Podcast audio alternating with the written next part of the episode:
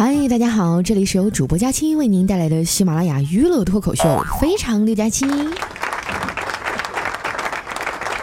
五一假期刚过啊，感觉自己都快被掏空了。作为一个过来人呢，我要提醒所有的年轻朋友，你们一定要尽量撮合身边的同学和同事啊，这样以后真的会省很多份子钱。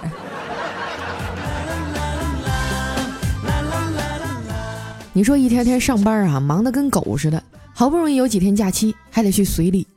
我觉得呀，受到了生理和心理上的双重打击。还是小时候比较幸福啊，有寒暑假，一放假了就可以跟小伙伴们出去疯玩。我记得有一年暑假呀，那是假期的最后一天，我和邻居家二胖呢去附近的水库玩。这个水库啊，从前淹死过一个女人，从那以后呢，来这玩的人就不多了。到了傍晚天黑的时候啊，水库周围就只剩我俩了。我刚从水库里出来啊，回头一看，正在往岸边爬的二胖啊，突然打了个哆嗦，脸色煞白，一动不动啊，就那么死死的盯着我。哎妈，当时我浑身汗毛都立起来了，腿肚子开始抽筋，根本不敢回头看。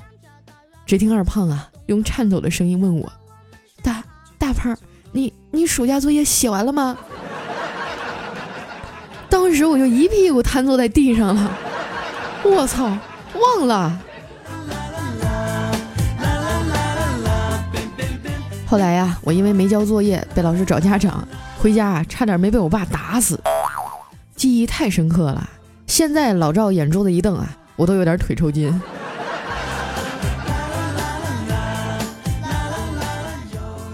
前几天呢，我爸来上海看我，我特别高兴。带着他一顿胡吃海喝呀，逛遍了各个景点。想到他最近快过生日了，我就问他：“爸，下个礼拜你过生日，我送你个打火机吧。”我爸一听啊，眼睛一亮，问我：“是 Zippo 吗？那充气瓶买了吗？火石买了吗？这玩意儿啊，得讲究配套。还有配套的西装买了吗？配套的古巴雪茄买了吗？配套的女婿找了吗？”不是，爸，要不我们还是选点别的吧。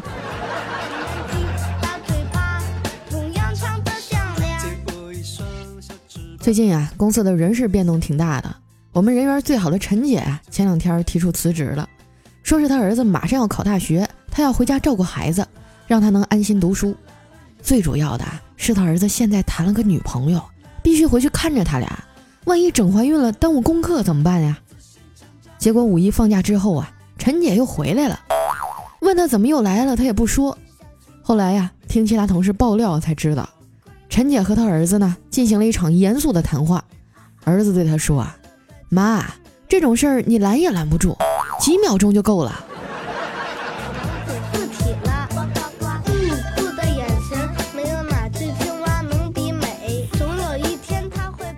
昨天快下班的时候啊，怪叔叔突然醉醺醺的回来了，非要召集大家开会。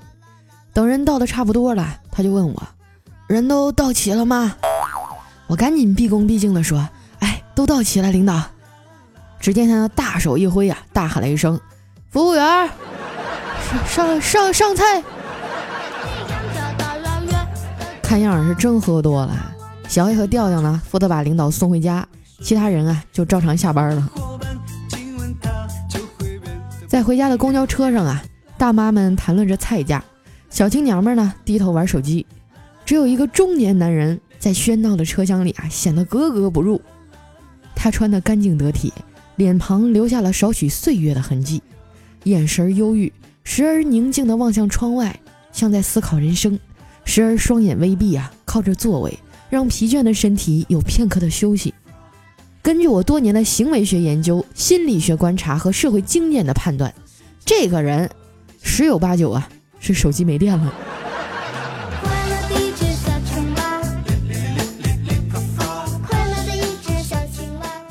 下了公交车呀，路过一宾馆，从里面出来一对男女。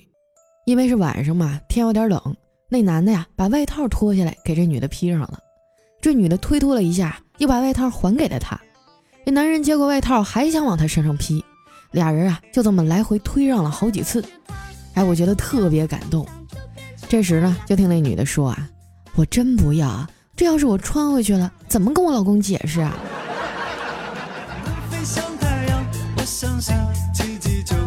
身上。回到家呀，一进门就看见我妈在那儿煲电话粥呢。哎，你们说啊，难道女人的友谊都是用八卦来维系的吗？我妈都快60的人了，跟她的老姐妹打电话，不停的吐槽。哎，你说那老孙啊，都快70岁的人了，还那么能臭美，70多岁还镶牙，买个衣服还挑三拣四的。你说啊，咱们老了以后会不会也这样啊？看他俩聊的那热乎劲儿啊，我也不想打扰，于是呢就叫了个外卖。半个小时以后啊，外卖小哥就给我打电话了。我兴冲冲地穿着拖鞋下楼，小哥见我出来了，就把后备箱的盖子打开了，准备拿外卖。结果伸头一看，里面什么也没有。我俩大眼瞪小眼的沉默了5秒钟啊，外卖小哥低着头说：“对不起啊，我骑错车了。”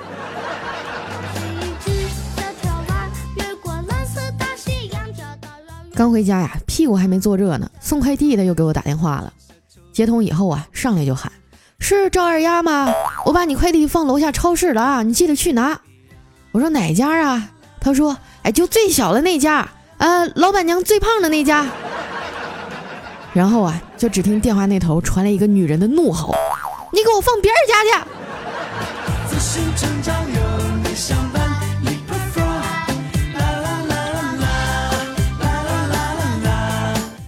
取完快递啊，我转身进了旁边一家水果店。嚯，不来不知道，一来吓一跳啊！这水果店也太社会了。只见那个价签上写着：“凤梨。”现场屠杀8.9，自行了断7.8。等我挑好水果去称重的时候啊，发现那电子秤上写着：“给假钱的直接打死。”我勒个去，这人类的世界也太危险了！拎着水果回家呀，老妈已经不打电话了，坐在沙发上看电视。我切好水果呀，也坐在旁边看了一会儿。这电视里呢，正在插播广告。我发现所有的洗衣粉广告前面15秒总是熊孩子在闯祸，我感觉这更像是避孕套的广告啊，证明熊孩子这么讨厌就不该生孩子。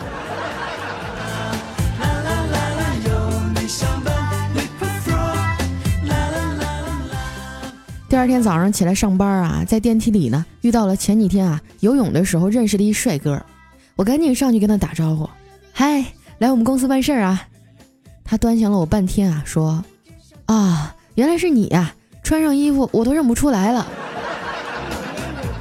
当时电梯里那么多人啊，瞬间就安静了。我在大家惊叹的注视中啊，落荒而逃。刚进办公室喘了2口气啊，就看见魏大人啊坐在电脑前跟丸子吹牛：“丸子，你知道吗？乾隆年间一次殿试，有2名考生啊难分伯仲。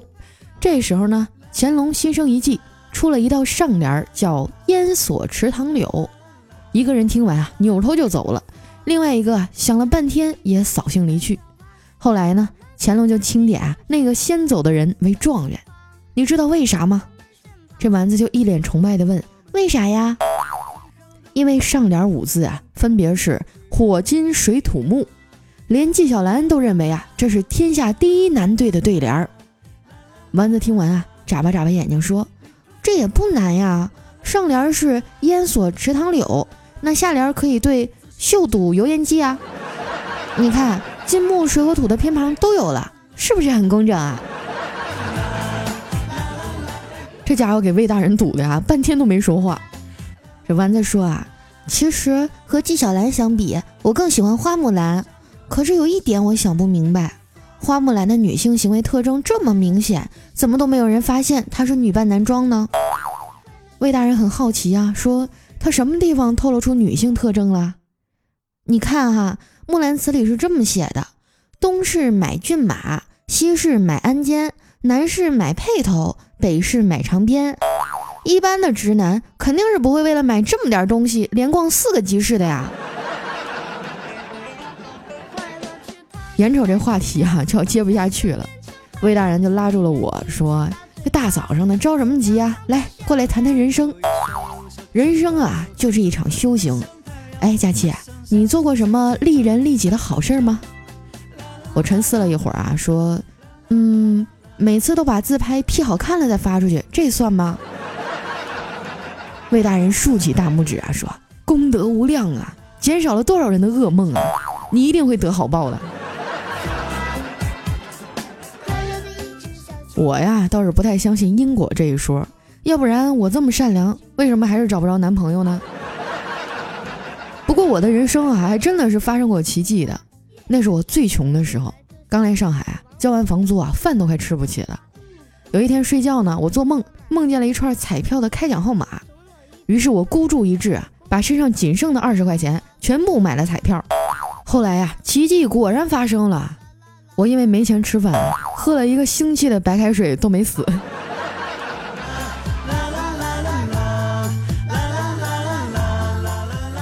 中午去我姐家吃饭，路上呢碰见一男孩现场求婚，他掏出一枚戒指啊，深情地对女孩说：“亲爱的，要不我们结婚吧？”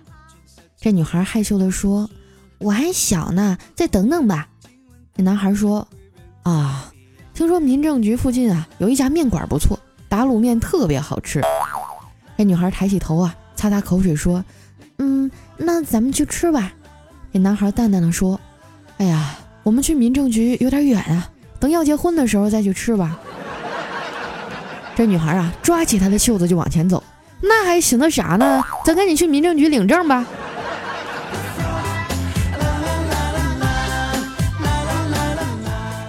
到我姐家以后啊，发现我爸妈早就到了，一家人啊正在那聊天呢。只见我姐充满爱意地摸着我外甥的头啊，说：“儿子，你知道吗？你出生的时候哭得特别凶，把你爹和我都吵死了。”我外甥白了他一眼，说：“哎，我第一眼看到你就知道投错胎了，能不伤心大哭吗？”这把我姐给气的抄起拖鞋底子就要揍他。我爸一看呢，赶紧挡在孩子面前说：“现在教育孩子不能打呀。”我撇了撇嘴，哼，那我小时候也没少挨你揍啊。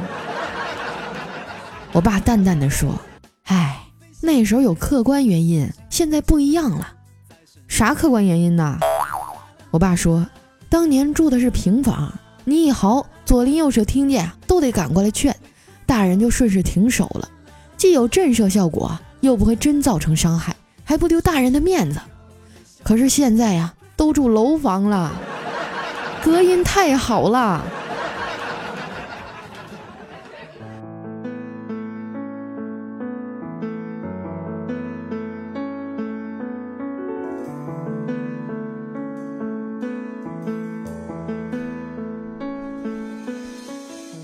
一段音乐，欢迎回来，这里是非常六加七。首先呢，要感谢我们爱狗的猫爷、我小金池和多年以后1992占据了我们打赏榜单的前3位承包了我和丸子半个月的伙食。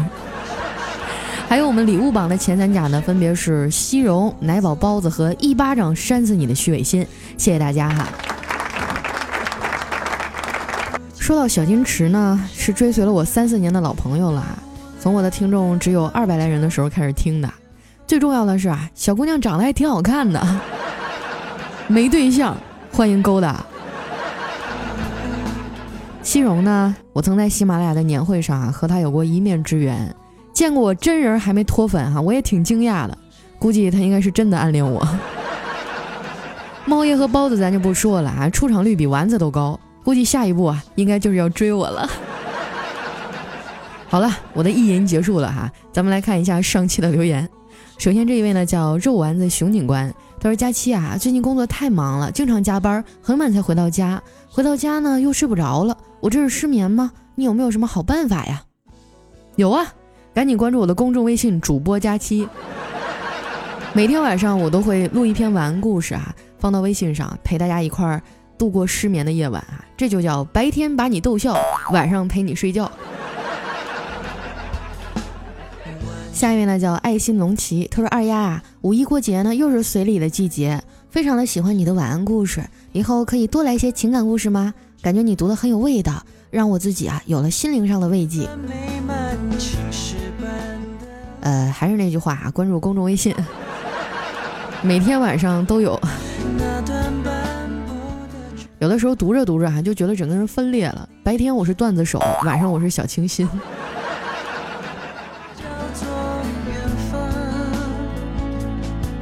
下一位呢叫浅良心，他说有没有喜欢佳期的单身狗啊？我要争个男朋友，1.8米以上的身高，不要太胖啊！我呸！居然上我这儿来挖墙脚！我告诉你啊，我节目里所有的男的，结婚的、没结婚的、未成年的都算啊，都是我的。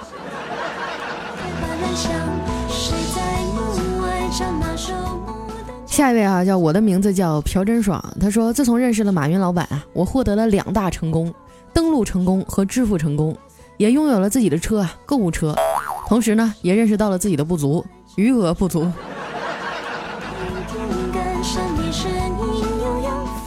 下一位呢叫 Angela， 他说不知道能不能被读到啊，像很多听众一样啊，听了很久但是第一次留言，因为除了问候一声佳期也不知道说些什么。我家宝宝呢倒是非常起劲儿，说如果佳期读到这条留言啊，就知道他的听众里年龄最小的是他，他今年4岁啊，巨蟹座贴心小棉袄，希望佳期呢能记住他的名字叫金金，谢谢。巨蟹座的金金小棉袄。但是我要抱歉的告诉你啊，最小的听众还真不是他，我最小的听众呢应该是从肚子里就开始了。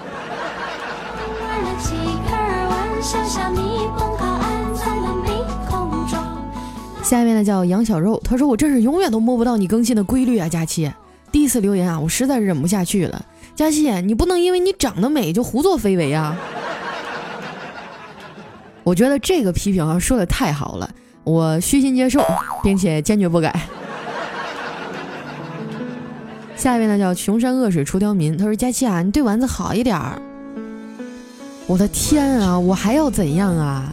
让我想起薛之谦的一首歌，你想要我怎样要怎样，桌子里的零食全被他吃光。丸子是唯一一个在我眼皮底下抢零食还能活到现在的人，你们说我对他有多好？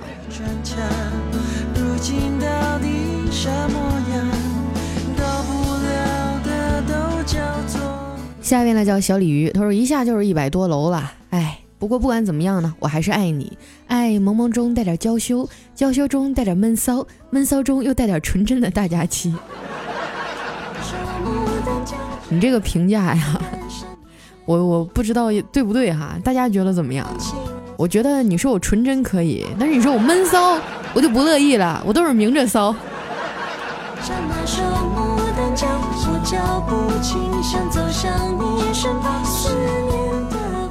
下一位呢叫 NJ， 这个段子不太冷，他说大学师姐啊上这个教育心理学迟到了，走进教室呢先瞄了黑板一眼，这老教授啊正在那生气呢，就叫师姐啊回答黑板上的问题。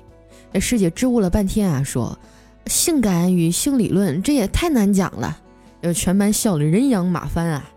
原来这教授出的原题呢叫论理性与感性啊，他是正好从右面往左边读了是不是？下面呢叫佳期别闹我有药，他说班级里啊有一个女生叫凤七，老师觉得也很奇怪啊，就问女生你为什么要叫这名字呀？那女生说啊，我妈说啊，生我的时候凤凰叫了7声。老师就觉得很荒谬哈，说那要是生你的时候鸡叫了8声呢？咦，这老师也太污了。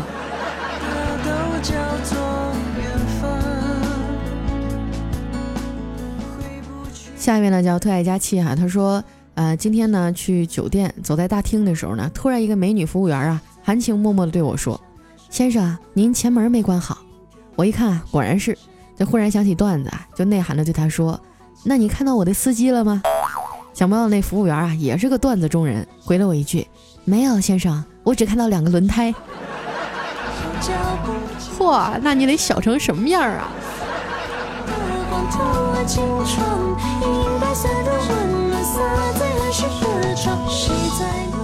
下一位呢叫周一特别早啊，他说你我偶遇，慌乱的我不知所措，你含情脉脉的双眸让我无法回避，我明白你的心，我拼命跑开，你却紧紧相随，我哭喊着，谁家的狗啊，有没有人管了？下面呢叫名字换来换去的 DRC 啊，他说佳期送你10个棒棒糖，你要保佑我快点脱单啊。我送你100个棒棒糖。你让我脱单好吗？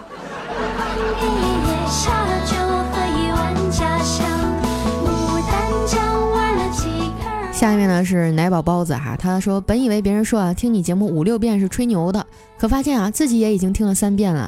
佳期啊，为啥你的声音让我们如此欲罢不能呢？对啊，因为我就是一个让人无法自拔的女人。下一位呢叫半暖半凄凉，他说我突然明白一个道理哈，做人不能太实在。昨天晚上下班去买凉皮哈，让老板多放辣椒，结果整整放了2大勺。现在我的某个部位啊，感觉就好像100个人来过一样。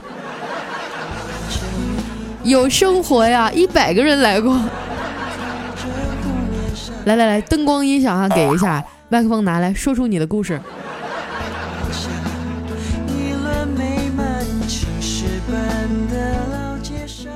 下面呢叫再累也不会说放弃，他说佳期啊，没想到你的节目给我带来了艳遇。前几天呢我在操场上跑步啊，听着你的节目笑着，结果一个姑娘看见了，她就跑过来跟我搭讪，说看见了我啊，觉得好暖好阳光，要了我的电话号。第二天啊就把我带去开房了，嘿嘿，被糟蹋了2晚，我好想哭啊，好累啊，我瞅你这嘚瑟样，我好想打你啊。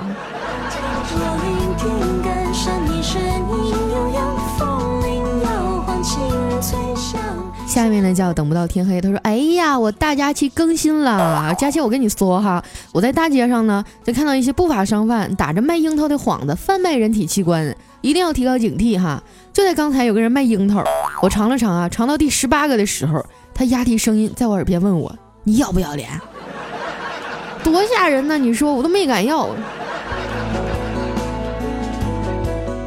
我第一次听到这个段子的时候，你还是液体。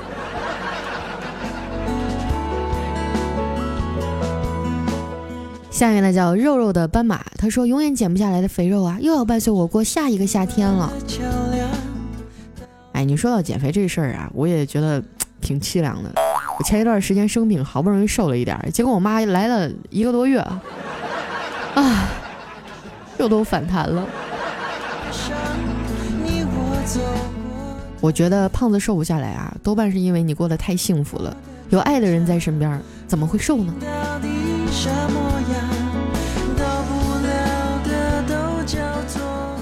下一位呢叫害羞小骚货，他说我是一名大龄女青年，白富美一个，我妈是个女强人，她的公司啊是世界500强。昨晚我妈拿着几张帅哥的照片来我房间，指着其中一张问我这个怎么样，长得像彭于晏，我摇摇头。老妈又拿出一张问我这个呢像吴彦祖，你的偶像，我又摇头。老妈又拿出一张，这帅哥和李易峰长得挺像，怎么样，满意吗？我还是摇摇头。我妈急眼了，对着我怒吼，无论你喜欢还是不喜欢，这个后爸我给你找定了。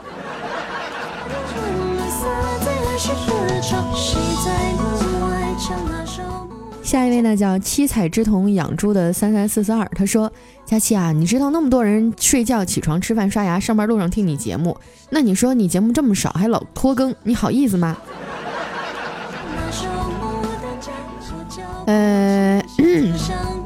好，来看一下我们的下一个留言啊。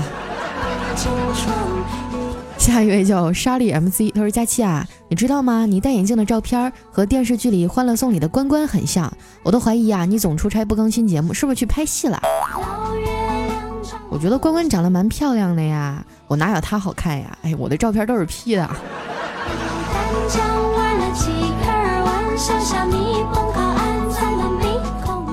下一位呢叫梦和旅人，他说二哈呀换牙器的时候，有一次拍了他的头一下，正好吐出1颗牙，妈的那智障哈，以为是我给他打掉的，回头就咬啊，把老子都咬进医院了。你说你有啥想不开的呢，非要养哈士奇，你养点别的不好吗？是不是单身狗这么多？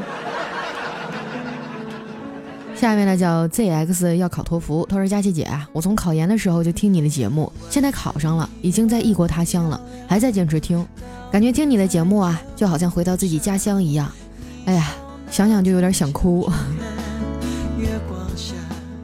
啊，一个人在异国他乡一定要好好照顾自己啊，多吃点儿，长得壮一点啊，别让家人担心。就像现在这首歌一样啊，里面有一句歌词叫到不了的都叫做远方，回不去的都叫做家乡。这是我特别喜欢的一首歌。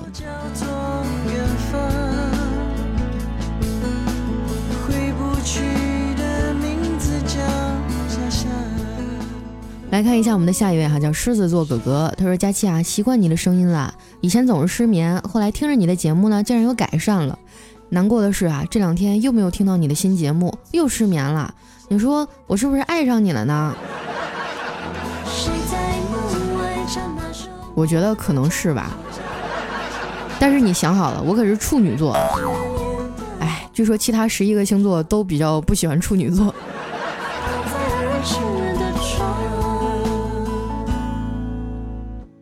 下一位朋友呢叫秦化章，他说：“我第一次听你节目呢，是我游戏的死党给我介绍的，当时不高兴啊，他为了哄我开心让我听的，听着听着我就笑了，后来好几次睡不着，听你的节目都睡着了，超安心。佳琪爱你，么么哒，顺便帮我告诉他，阿强遇见你是我最美丽的情话。”啊呸！我以为是两个好基友呢，结果到了最后你们俩谈恋爱了。哼！以后禁止在我的地盘上秀甜蜜表白。哎呀，刺激我的小心肝啊！下面呢叫老船长，他说：“正在埃及啊过苏伊士运河，马上就快没信号了，突然想到还没给佳期点赞，月底回国啊，佳期我们龙阳路约吧。”是吗？你要是想跟我约也可以，但是你最起码得给我带个2尺长的大龙虾回来吧。你可是在海上哎！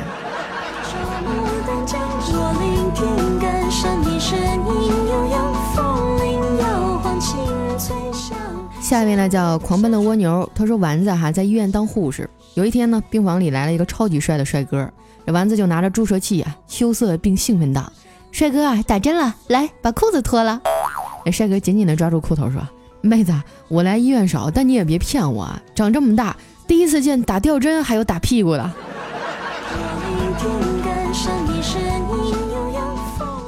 下一位呢叫人潮汹涌，怎么没几次你啊？他说：“卧槽，佳期啊，你更新能不能正常点？听你2年多了，一直潜水，这次实在忍不住了啊！虽然你长得漂亮，声音好听，但是我要说的是，你更新能不能准时点啊？我心脏受不了。”可是你们不觉得这样很刺激吗？经过了漫长的等待，突然而来的惊喜，是吧？有些东西呢是不能按时按点去完成的，那样就没意思了。就比如说你每天晚上是吧都是7点钟准时和你老婆啪啪啪，你就会觉得时间长了就没什么新鲜感了。但是你想想，要是某天晚上6点就把你推到床上去了，是不是很刺激？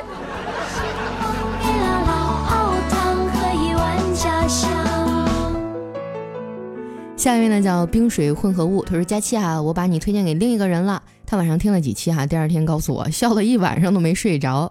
佳期啊，你的魔力就是让人听完就爱上你哦，爱你，支持你。”你们也不要光顾着给我推节目啊，帮我留意一下身边有没有那种是吧优秀的男青年。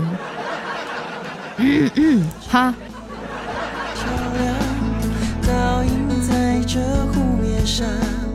下一位呢叫一抹夏风笑，他说：“佳期啊，你越来越像我的大姨妈了，想啥时候来就啥时候来。”扯呢，我一周更新就算是不多的话，那应该也不低于10期吧。你一个月来10次大姨妈，你试试。下一位呢叫请叫我多多欧尼，他说：“波特大佳期，你就说说你哪天没更新过吧。”我大多数时间都没更新啊。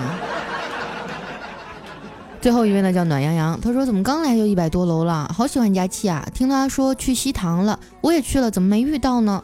可能他太胖了，我没认出来吧。毕竟在我的心目中可是女神呐。”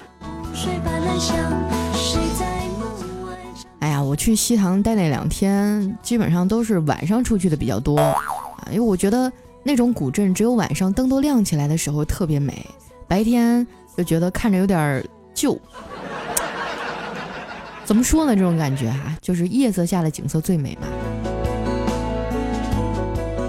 好了，那么今天留言就先到这儿了，非常感谢大家的支持，记得听完以后要把赞点上啊。那同时记得要关注我的公众微信主播佳期，每天晚上呢都会有晚安故事陪伴着你，我是佳期，我们明天见。倒映在这湖面上。